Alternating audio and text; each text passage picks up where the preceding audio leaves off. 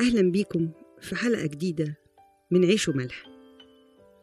نكمل مع بعض قصة يوسف في تكوين 37 لاحظنا وإحنا بندرس شخصيات الكتاب المقدس إن إحنا بنلاحظ الشخصيات دي تعاملت مع ربنا إزاي علشان إحنا نستفيد من العلاقة دي سواء كانت بأخطائهم أو فضايلهم. وكمان بنلاحظ التشابه أو الرمز اللي بترمزه الشخصية دي لشخص الرب يسوع المسيح. نقرأ الجزء بتاع النهاردة وهو من آية 12 ومضى إخوته ليرعوا غنم أبيهم عند شكيم. فقال إسرائيل ليوسف أليس إخوتك يرعون عند شكيم؟ تعال فأرسلك إليهم. فقال له ها أنا ذا. فقال له اذهب انظر سلامة إخوتك وسلامة الغنم ورد لي خبرا. فأرسله من وطاء حبرون فأتى إلى شكيم فوجده رجل وإذ هو ضال في الحقل فسأله الرجل قائلا ماذا تطلب؟ فقال أنا أطلب إخوتي. أخبرني أين يرعون؟ فقال الرجل قد ارتحلوا من هنا لأني سمعتهم يقولون لنذهب إلى دوسان فذهب يوسف وراء إخوته فوجدهم في دوسان شفنا في الحلقة اللي فاتت إن يوسف وهو عنده 17 سنة كان في شوية عيوب بسيطة في شخصيته. يعني كان دايما بيروح يحكي لأبوه اللي بيعملوه إخواته. ده كان يعتبر نوع من الفتنة. ما كانش كمان عنده حكمة إنه كان يحكي أحلامه اللي كانت كتير بتستفزهم وبتستفز كمان أبوه في بعض الأوقات. لكن كان بسيط وكان عنده محبة كبيرة لإخواته والأبوه المشكل هنا كان يعقوب. يعقوب المفروض إنه تعب زمان لما كانت أمه بتميزه عن عيسو وقضى حياته في تعب وفي جري بسبب التميز ده. رجع هو تاني يميز ما بين يوسف وبنيامين وإخواته التانيين. طبعا لأن هو كان بيحب يوسف وبنيامين من أثر محبته لرحيل زوجته المحبوبة اللي حبها أكتر من بقية زوجاته. يوسف بكل حب وافق إنه يعمل الطلب اللي طلبه منه أبوه إنه يروح يدور على إخواته ويطمنوا عليهم وعلى الغنم. وحتى لما ما, ما لقاهمش ما فكرش يرجع ويقول أنا خلاص ما لقيتهمش. لكن هو كان عنده أمانة طول عمره. فكان حابب إنه ينفذ الطلب بتاع أبوه مهما تعب في البحث عن إخواته. يوسف كان لابس القميص الملون. ويبدو إن في الوقت ده اللي كان بيلبس القميص الملون كان معناه إنه متميز. يعني مش بتاع شغل. يعني ابن عز بكلام وقتنا دلوقتي. ومعناه إنه أبوه فعلا مميزه وجاب له القميص. يعني إخواته يشتغلوا وهو زي ريس عليهم. فلما إخواته شافوه جاي من بعيد اتغاظوا وقالوا أهو صاحب الأحلام جاي. واتفقوا إنهم يرموه في أي بير ويقولوا إن وحش أكله. وقالوا نشوف بقى الأحلام بتاعته هتعمل إيه. أحيانا بتكون في حاجات بتميزنا عن غيرنا. يمكن زي يوسف هنا ما بنقصدش أبدا نتعب بيها حد. لكن هي ممكن تكون بتتعب اللي قصادنا. زي يوسف مثلا ما كانش قاصد ابدا يضايق إخواته ومش هو اللي راح قال لأبوه يشتري له القميص لكن ما خدش باله ابدا إن إخواته تعبانين منه.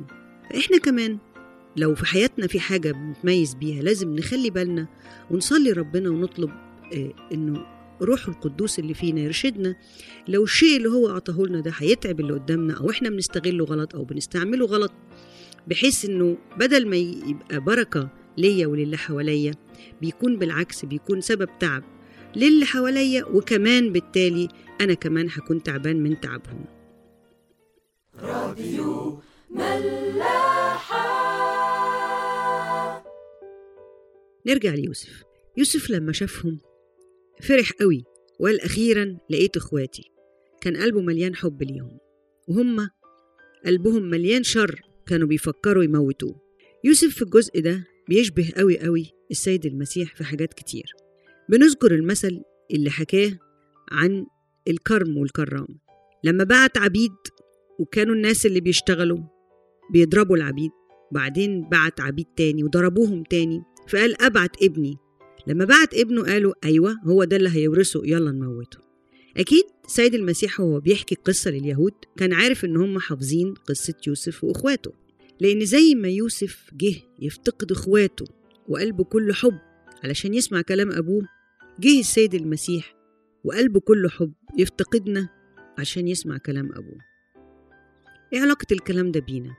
إحنا كمان المفروض إننا ناخد أمانة وبساطة يوسف ومحبته في إنه يستجيب لإرادة ربنا. بالنسبة لنا إحنا إرادة ربنا اللي هو أبونا السماوي. حتى لو كان فيه أحقاد وكان في عدم محبة من اللي حوالينا لكن كان في أمانة في إتمام إرادة ربنا اللي هو إن الجميع يخلصون وإلى معرفة الحق يقبلون.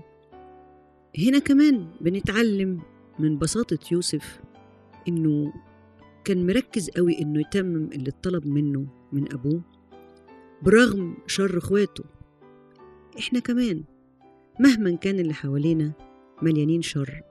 إحنا واثقين إنه زي ما ربنا كان مع يوسف طول الوقت حتى مع كل المتاعب والصعوبات اللي شافها كان ربنا سنده وحول المتاعب دي البركة ليه ولإخواته ولكل الناس في الوقت ده.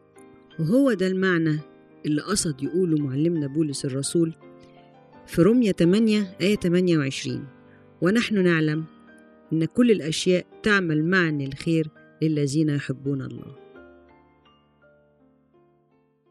راديو الملاحة.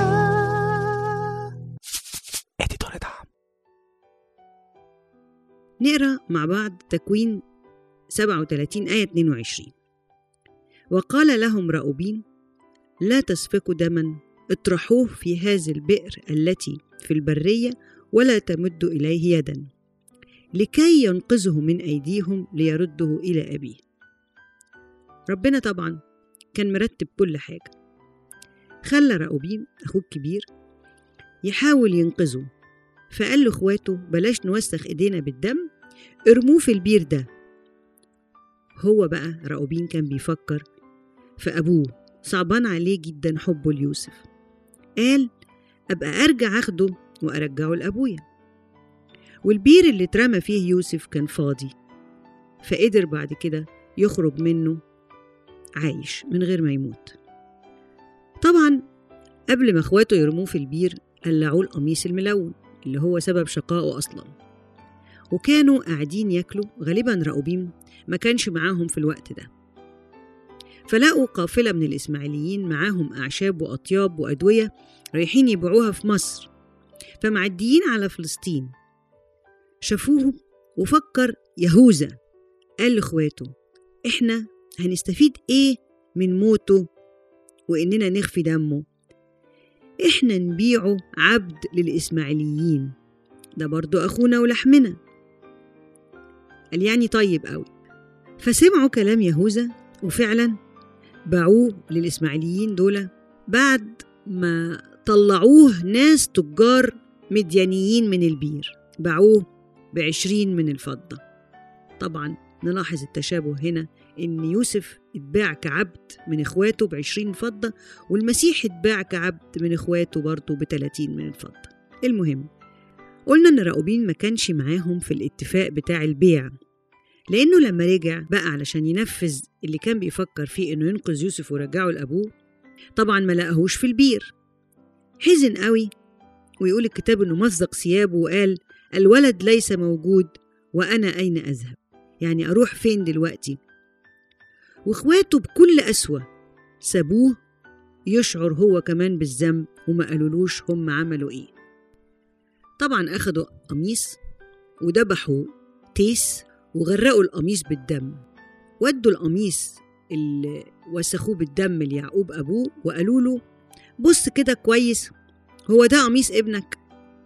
فبص وطبعا عرفوا وقال أكيد وحش مفترس أكله ويقول الكتاب فمزق يعقوب ثيابه ووضع مسحا على حقويه وناح على ابنه أيام كثيرة.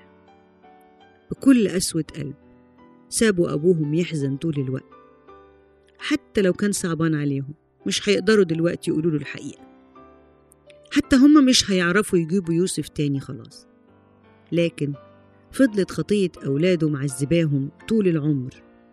لأن بعد عشرين سنة لما راحوا مصر ويوسف عرفهم وشد عليهم وهم ما كانوش عارفين وقالوا لبعض إن ده ذنب اللي عملناه في أخونا.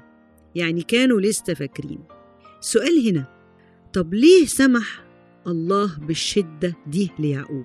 لأنه هو نفسه كذب على إسحاق أبوه الأعمى وقال له أنا عيسو وسرق البكورية فأولاده كمان استعموه وقالوا له يوسف مات. الله عادل وبيأدب اللي بيحبهم عشان يغفر ليهم أخطائهم. يقول الآية تأديبا أدبني الرب وإلى الموت لم يسلم